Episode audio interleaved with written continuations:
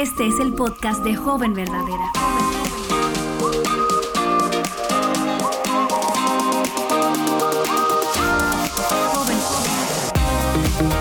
Hola jóvenes verdaderas, bienvenidas a esta edición especial del podcast. Estamos concentrándonos en la lectura del libro Joven Verdadera Firme en un mundo que intenta seducir. En esta ocasión nos vamos a detener en el capítulo 10 escrito por Kristen Clark y para eso me acompaña mi hermanita güerita, mi hermanita rubia, Paulina Torres. Gracias por estar aquí con nosotras. Ay, Betsy, gracias por la invitación. La verdad es un privilegio el poder compartir con ustedes hoy. Muchas, muchas gracias por la invitación. El privilegio es nuestro, porque así como te llama tu esposo aquí, que eres un trofeo de la gracia de Dios y mm. es tan hermoso ver cómo el Señor eh, no solamente te ha redimido, te ha transformado, me encanta ver cómo también te usa para alcanzar a otras, a la misma esperanza que te alcanzó a ti. Como dice un pastor que eh, que la experiencia es la mejor maestra, pero dice, no, no, no, la experiencia no es la mejor maestra, la experiencia de otros es la mejor experiencia. Entonces es mi anhelo que a través de lo que les pueda platicar, de lo que Dios ha hecho en mi vida, las demás puedan aprender de mis errores. Ah, qué bueno, Paulina, que el Señor nos redime. Qué, qué esperanza tenemos. A ver, ¿cuál es la gran idea de este capítulo? La gran idea es, Dios me ha diseñado para ser sexualmente pura. Un tema súper importante. Así es, así es. Este tema de la sexualidad entre las jóvenes es un tema tabú, Paulina. Es un tema que a veces no queremos hablar como madres o en la iglesia no se escucha, no, no sabemos qué pensar porque nadie nos dice nada acerca de este tema. Y eso ha hecho que muchas jóvenes tengan una idea distorsionada acerca de la sexualidad, acerca del sexo. Vamos a preguntarle a algunas jóvenes cuál ha sido la mayor influencia que ellas han tenido para formar su idea de la sexualidad. Creo que lo que más ha influido en mi perspectiva de la sexualidad es 100% la palabra de Dios. También mis amigas en la parte en la que tengo estudios con ellas también los medios de comunicación y las redes sociales es algo que ahorita es muy importante. Hay podcasts, hay videos de YouTube, hay muchas conferencias que podemos escuchar para tener una mejor perspectiva acerca de este tema. Lo que más ha influido en mi vida para formar mi perspectiva actual de la sexualidad, por la gracia de Dios, hoy ha sido su palabra. Y enfatizo el hoy para que sepan que ni siempre fue así. No hace mucho tiempo mis mayores maestros respecto a este tema fueron los medios de comunicación llenos de sus haz lo que te hace feliz a tu tiempo y a tu manera. Y eso me causó muchos daños. Pero hoy tengo un entendimiento firme de que la sexualidad es un regalo de Dios para ser disfrutado a su tiempo y a su manera. En mi caso, el tema de la sexualidad fue un tema que simplemente en la casa no se hablaba y no se tocaba. Por lo tanto, eh, aunque yo tuviera preguntas o, quisiera saber, jamás me atrevería a preguntar. Eso me llevó a que lo que influenciara mi, forma de ver la sexualidad fuera eh, películas o, series o música, aun cuando yo sabía que eso no era lo correcto, que que eso que se me estaba presentando no era eh, la verdad de Dios, no tenía alguna otra manera de, saber. Y poco a poco eso fue formando en, mi mente una idea equivocada. En su tiempo y por la gracia de Dios, Él me permitió conocer la verdad y, abrir mis ojos y, llenar ese hueco de información porque simplemente no había nada ahora, muy, muy, muy poquito. Y él, me permitió ver y conocer que cuál era la verdad bíblica, cuál era su visión y cuál era su diseño, que al final era algo que lo reflejaba él en su carácter, no era algo que el mundo me presentaba, eh, o algo de lo cual simplemente no se hablaba y no se mencionaba ni en la casa ni en la iglesia, sino que su diseño era, es bueno y es perfecto y y es un reflejo de su carácter. Wow, así es. aún de adolescente, joven, yo no tenía un concepto bíblico de la sexualidad. De hecho, este era un tema como vergonzoso que realmente yo podía hablar quizás con una que otra amiga, pero yo, la influencia que recibía, yo me recuerdo, Paulina, estando en una sala eh, de espera en un médico y abrir esta revista que decía, aquí tenemos la clave para tu mejor sexo, no sé cuánto. y ahí yo abrí esa revista y yo no podía creer, era algo, yo lo veía tan sucio, tan prohibido, tan secreto. Jamás me atreví a hablar de eso con mi madre. Y realmente por eso entonces yo le di la bienvenida a lo que el mundo estaba diciendo, porque el mundo no tenía tapujos. El mundo, en donde quiera que yo miraba, así sea en las redes sociales, bueno, en ese tiempo yo creo que eran muy pocas. Yo diría en la televisión, en la radio, en la música, en los programas, en las revistas. Yo no sé si tú estás familiarizada con unas revistas que se llama Tú. Sí, sí, sí. Creo que son revistas mexicanas, ¿verdad que sí? Sí, de jovencitas, ¿no? Exactamente, a mí me encantaba comprar esas revistas. mandaban como mini test, ¿no? Examencitos ahí de eh, para ver. Exactamente. Sí, sí, me acuerdo perfecto. Ah, exactamente, pues ahí había mucho contenido sexual, increíblemente, y ahí yo me recuerdo que veía eh, esta idea tan distorsionada, vergonzosa. ¿Cómo te pasó a ti con relación a eso? La verdad es igual, Betsy, este, cuando empezamos a entender que todo este mundo, el enemigo, eh, eh, quiere distorsionar lo que es el sexo y, cómo lo, lo, vemos, porque, porque si nos podemos a pensar, el sexo, ¿de quién fue la idea?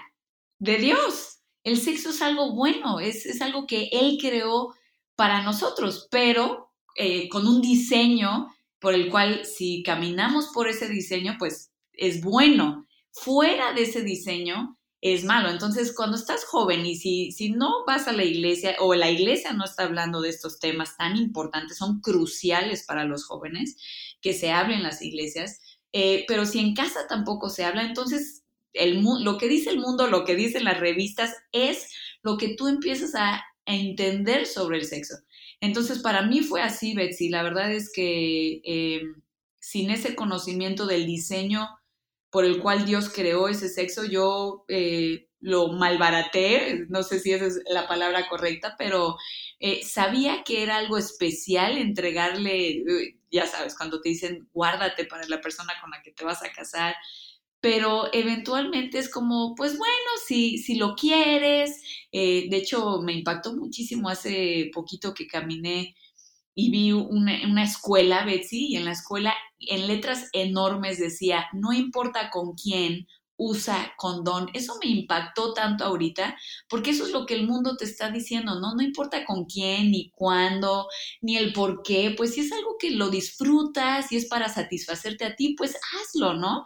Y ese fue mi caso, Betsy, que yo eh, eh, empecé a ver el sexo como pues algo que me va a satisfacer a mí y algo como que haces con las personas como que quieres, es, es lo que se hace, ¿no? No, eso no sé si me doy a entender, es, pues, es lo que se hace, es tener sexo y ya, disfrutarlo, sin nada de lo que, el significado de lo que es y para quién es también. Mm, me encanta ese ejemplo que tú pones porque es un reflejo tan real de cómo la humanidad ha tratado de redefinir lo que Dios ha dicho que es bueno. Entonces me lleva al Edén. Yo veo ahí a Dios creando a un hombre y a una mujer. Ellos no eran seres neutrales, ellos eran seres sexuales. A cada uno Dios le asignó un sexo y eso lo ató inmediatamente en el contexto de el matrimonio y le asignó un propósito que va muchísimo más allá de nosotras mismas. Y yo creo que cuando nosotras eh, adoptamos una visión más grande, acerca de nuestra sexualidad, nos damos cuenta que no se trata, número uno, de lo que nosotros queremos hacer de la sexualidad, no se trata ni siquiera de nosotros. Y es increíble que también ni siquiera se trata específica y únicamente acerca de la práctica de la sexualidad, porque a veces solamente reducimos la sexualidad a las relaciones sexuales, pero Dios me hizo mujer y eso es bueno. Y por eso es importante primero considerar a Dios, porque ahí es donde viene la confusión acerca de nuestro sexo, ahí viene la confusión acerca del lugar y el propósito de las relaciones sexuales, y ahí viene la frustración y el desánimo de jóvenes que están ahí patinando eh, en esta lucha y no saben cómo salir de esa. Me encanta como Kristen, ella inicia este capítulo diciendo, todas batallamos con el pecado sexual.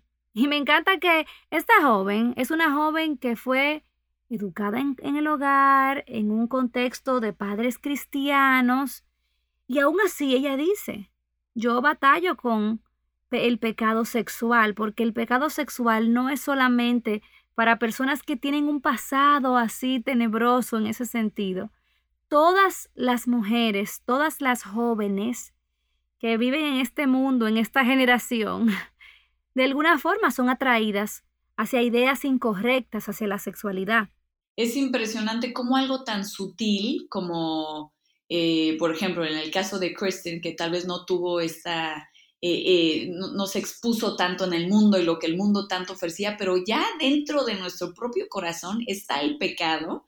Eh, y como, como ya sabemos que el pecado nos lleva a la muerte, entonces es como te seduce el mundo para que tú muerdas el anzuelo y, caigas en, en sus engaños.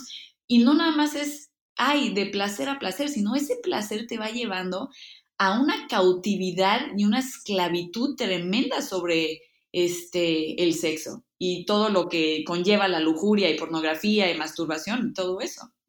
Así que si en algún momento te has sentido como una persona completamente extraña, no entiendes por qué tienes estas luchas, te avergüenzas, estás confundida, estás frustrada, queremos decirte que no eres la única no eres la única. Aquí, por ejemplo, Kristen nos da algunas eh, confesiones que jóvenes les han enviado a su ministerio Girl Defined. Por ejemplo, una de ellas decía, llevo mucho tiempo luchando con la pornografía y no sé qué hacer, me da vergüenza y me asusta que mi, mi secreto se sepa. Necesito ayuda, pero no puedo conseguirla porque me avergüenza demasiado contarlo. Otra joven decía, mi mente es una zona de guerra, la lujuria invade mis pensamientos casi de manera constante. Y antes de continuar, porque quiero que me cuentes eh, de esa Paulina jovencita, que creo que muchas jóvenes se van a identificar contigo. Antes de eso, yo quiero preguntarle a la doctora Cornelia Hernández, ella tiene una experiencia inmensa aconsejando jóvenes en este aspecto específicamente de la sexualidad Hola Cornelia, nos encantaría que nos dijeras cuáles son las luchas más comunes que has visto en las jóvenes que pasan por consejería. Hola Betsy, hola jóvenes, un placer estar aquí en este tema tan interesante. Bueno, las jóvenes luchan eh, mucho con anhelos de intimidad. En el fondo, la lucha es como que quiero intimidad, quiero compañía y muchas veces canalizan esa necesidad o ese deseo a través de impulsos sexuales y confunden el amor con sexo. Así que por eso tienen luchas sexuales y una de las luchas o dos de las luchas más frecuentes que yo he encontrado en muchas jóvenes es la pornografía y la masturbación. Eh, puede estar una, pueden estar ambas eh, y, es porque este tipo de práctica les permite eh, un mundo secreto, ¿no? Algo oscuro, algo escondido, un espacio secreto donde ellas pueden autogratificarse sin que nadie se dé cuenta. Eh, y eso es el problema. El problema es que esto genera eh, una situación de adicción, posiblemente, eh, y es mucho más fuerte luego para poderse librar de ellas. Y esas son las luchas más frecuentes. También hay otras más fuertes. Hay muchachas que luchan con texting, tú sabes, texting, eso de textear cosas inapropiadas, y otras que luchan con juegos sexuales con jóvenes eh, que son sus novios o, simplemente son jóvenes con los que salen de vez en cuando. a veces estos jóvenes no son de su entorno, son de, no son creyentes y, y bueno, a veces como que juegan con esa situación de sentirse eh, cómoda, íntimas, cercanas, eh, con el contacto de algún chico que la esté estimulando sexualmente. Eh, o que también las esté estimulando a través de texto o de audios. Eh, pero todo eso al final es pornografía, se quiere ver, y todo eso al final termina con, muchas veces con masturbación. Y es muy lamentable y es muy adictivo. Wow, así es, fíjate, por eso quiero llamar a la atención que Kristen dice, todas batallamos con el pecado sexual, sin importar nuestro trasfondo. Es una realidad de toda mujer. Y es que el pecado es engañoso porque nos ofrece promesas seductoras, como ella misma dice, de placer y plenitud que no duran. Y a veces tratamos de buscar la solución a esa sed que tenemos, a esos deseos que tenemos, tratamos de buscar la solución en nosotras mismas. Entonces, Háblame de esa Paulina jovencita con todas esas luchas sexuales, las promesas que el mundo le estaba dando. ¿Y, ¿Y, qué pasó? O sea, ¿cómo te encontraste con la verdad? ¿Cuáles fueron esas mentiras que creíste? Cuéntanos. Pues así es, eh, como decías ahorita, el mundo siempre te va a prometer más de lo que te da. Y eso lo pude vivir en carne propia, eh, creyendo las mentiras de que eh, esta pareja me va a saciar, eh, el que yo le entregue mi virginidad, este, eso va a hacer que estemos juntos para siempre. todas esas mentiras que creí, Betsy, y realmente me llevaron a esta desesperación de, de ¿qué, ¿qué, es esto, no? Este, buscando esta satisfacción, pero a la misma vez sintiéndome cada vez más vacía. Eh, yo cuando crecí, yo crecí muy promiscua y yo buscaba, siempre tenía novios y yo buscaba esta satisfacción, ¿no? Como dice Primera Juan 2.16, ¿no? Que el mundo ofrece un intenso deseo por el placer físico y así fue. ¿Y cómo es el pecado, Betsy? Que fue sutil. Eh, estás con una pareja y luego necesitas más y puedo decir que yo sentía esta adicción al sexo o e, esta necesidad que yo no podría sobrevivir sin eso. Eh, y entonces te metes a un mundo de, entre soledad, entre de, desesperación, frustración, porque nada de lo que yo estoy haciendo está saciando este deseo tan intenso que yo tengo. Pero el ver eh, mi pecado, ah, cuando empiezo a ir a la iglesia y, Dios empieza a, una de las verdades que yo puedo decir que más fue así como, wow, y empiezo a conocer el Evangelio y empiezo a conocer lo que Cristo hizo por mí, es Primera de Corintios 6, 19 al 20, que dice, ¿no se dan cuenta que su cuerpo es templo del Espíritu Santo? Eh, que ya viven ustedes, que les ha dado Dios, ustedes no se pertenecen a sí mismos, porque Dios los compró por un alto precio. Por lo tanto, honren a Dios con su cuerpo. La verdad que me rompió así para mí fue de que yo ya no me pertenezco a mí misma.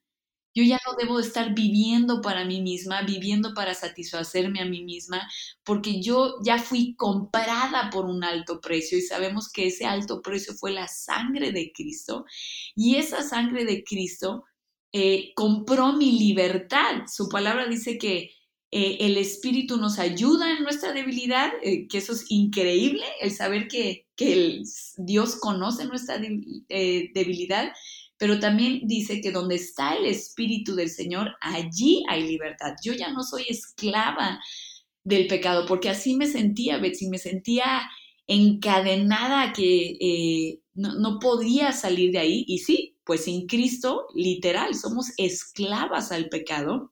El pecado es nuestro amo y fue lo que Cristo vino a hacer por nosotras al, al creer en Él, al poner nuestra confianza en Él. Él nos salva y el Espíritu Santo entra de nosotros y ahora sí ya somos libres de, del pecado, pero, pero esa realidad de que yo ya fui comprada, ya no, y esto cambió en cada área de mi vida, Betsy. En la alimentación yo tenía problemas alimenticios y eso como también afectó. Yo ya no puedo estar comiendo como yo quiero, afectando a mi cuerpo. Dios nos llama a ser buenos mayordomos de, del cuerpo que es suyo, ¿no? Que es donde vive, eh, e, es el templo del Dios viviente. Wow, me encanta eso que dices porque es como Kristen decía, buscar la satisfacción de aquellas cosas que solamente podemos encontrar en Dios y buscarla en nosotras mismas. Somos una fuente seca. Exacto somos una fuente seca. ¿Cuáles eran esas tentaciones a las que tú te sentías atraída en esos tiempos de la Paulina jovencita? Eh, quizás a eh, relaciones sexuales con, con, muchachos o quizás a la pornografía.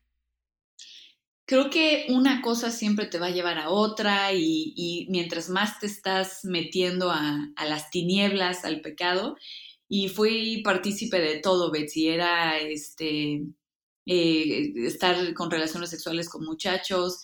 También vi pornografía. Nunca me volví adicta a ella, pero, pero pues eso afecta. Son imágenes que, que se te quedan grabadas por, por mucho tiempo.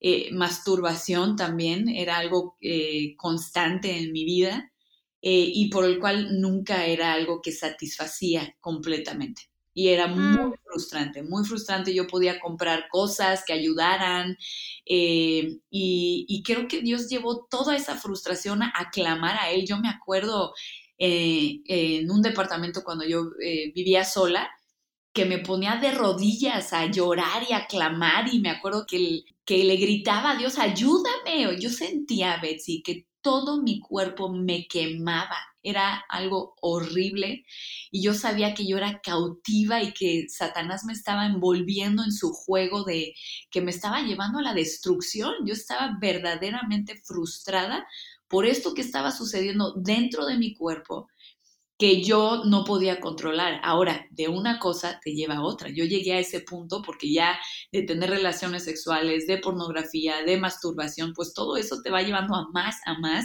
Y si tú estás alimentando tu carne, pues tu carne te está pidiendo más y te está pidiendo más.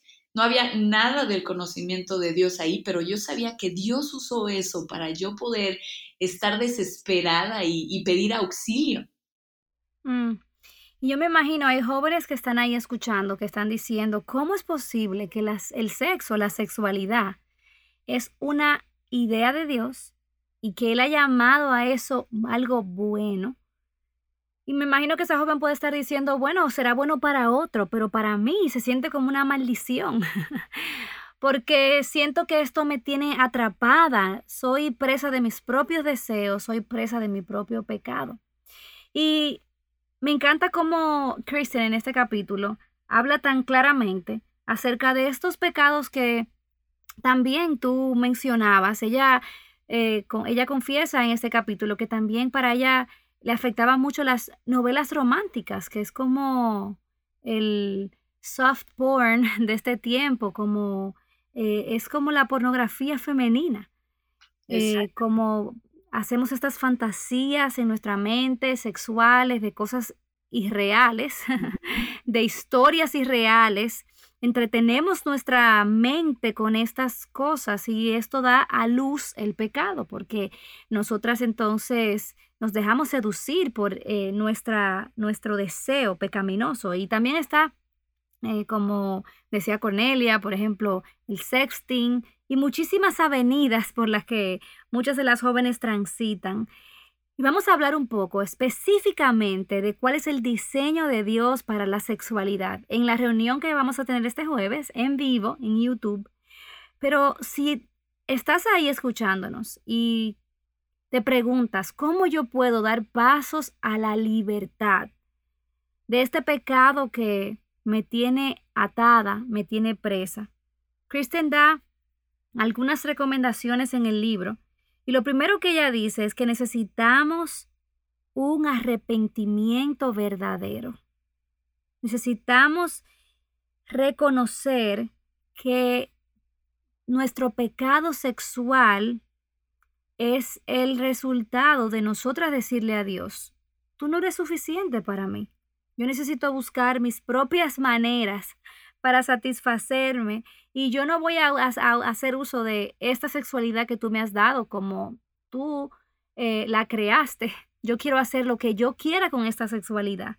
Y por eso primero tenemos que confesar nuestros pecados. Así como dice en 1 de Juan 1.9, que si confesamos nuestros pecados, Él es fiel y justo para limpiarnos de toda maldad.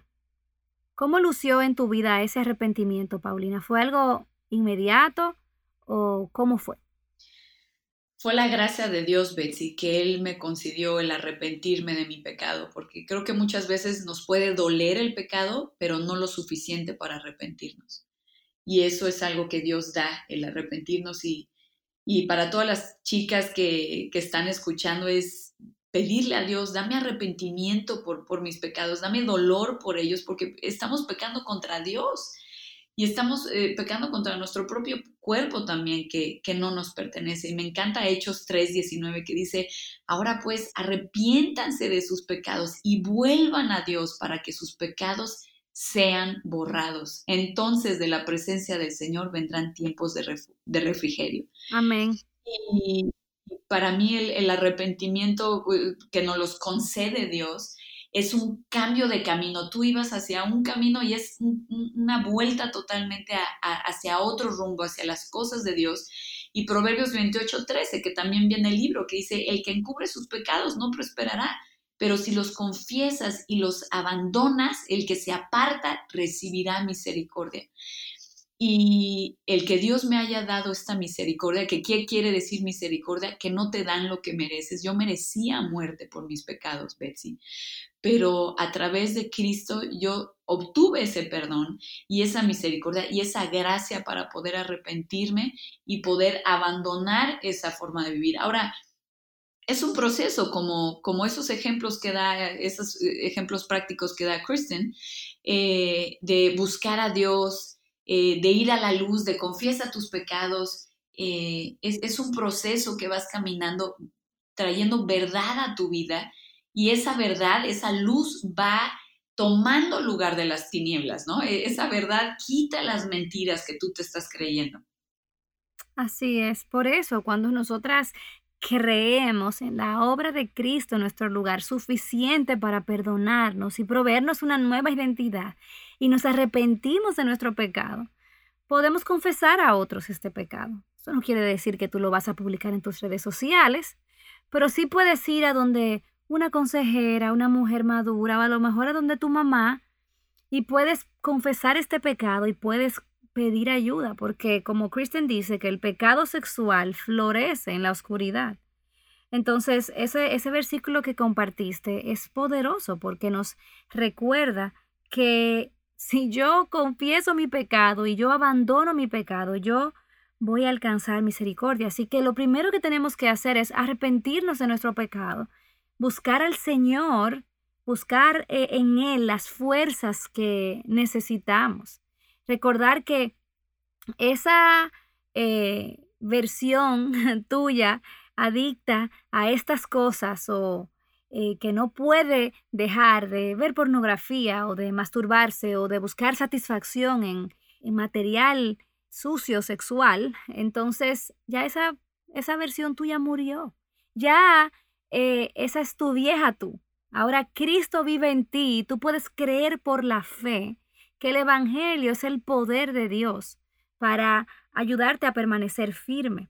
Pero eso no va a suceder de manera mágica, no va a suceder de manera automática, eso va a suceder al nosotras constantemente negarnos a nosotras mismas, creer lo que Cristo, que lo que Cristo ha dicho es verdad, y también al buscar ayuda. Nosotras necesitamos ser discipuladas en este sentido y necesitamos ser radicales para cortar con todo lo que nos hace eh, desear esas cosas. Así es, Betsy. Esa, ese ser radicales me encanta en, en Colosenses 3, que dice, haced morir todo lo terrenal en vosotros, o sea, mátalo de hambre. Y esas son las cosas radicales de que si estás batallando con un chico cambia de celular, bloquealo de las redes sociales. Eh, si, tú estás luchando con pornografía en las noches, a solas, en tu cuarto, saca tu computadora y tu celular. Esas cosas son las radicales de mata de hambre eso carnal en nosotros.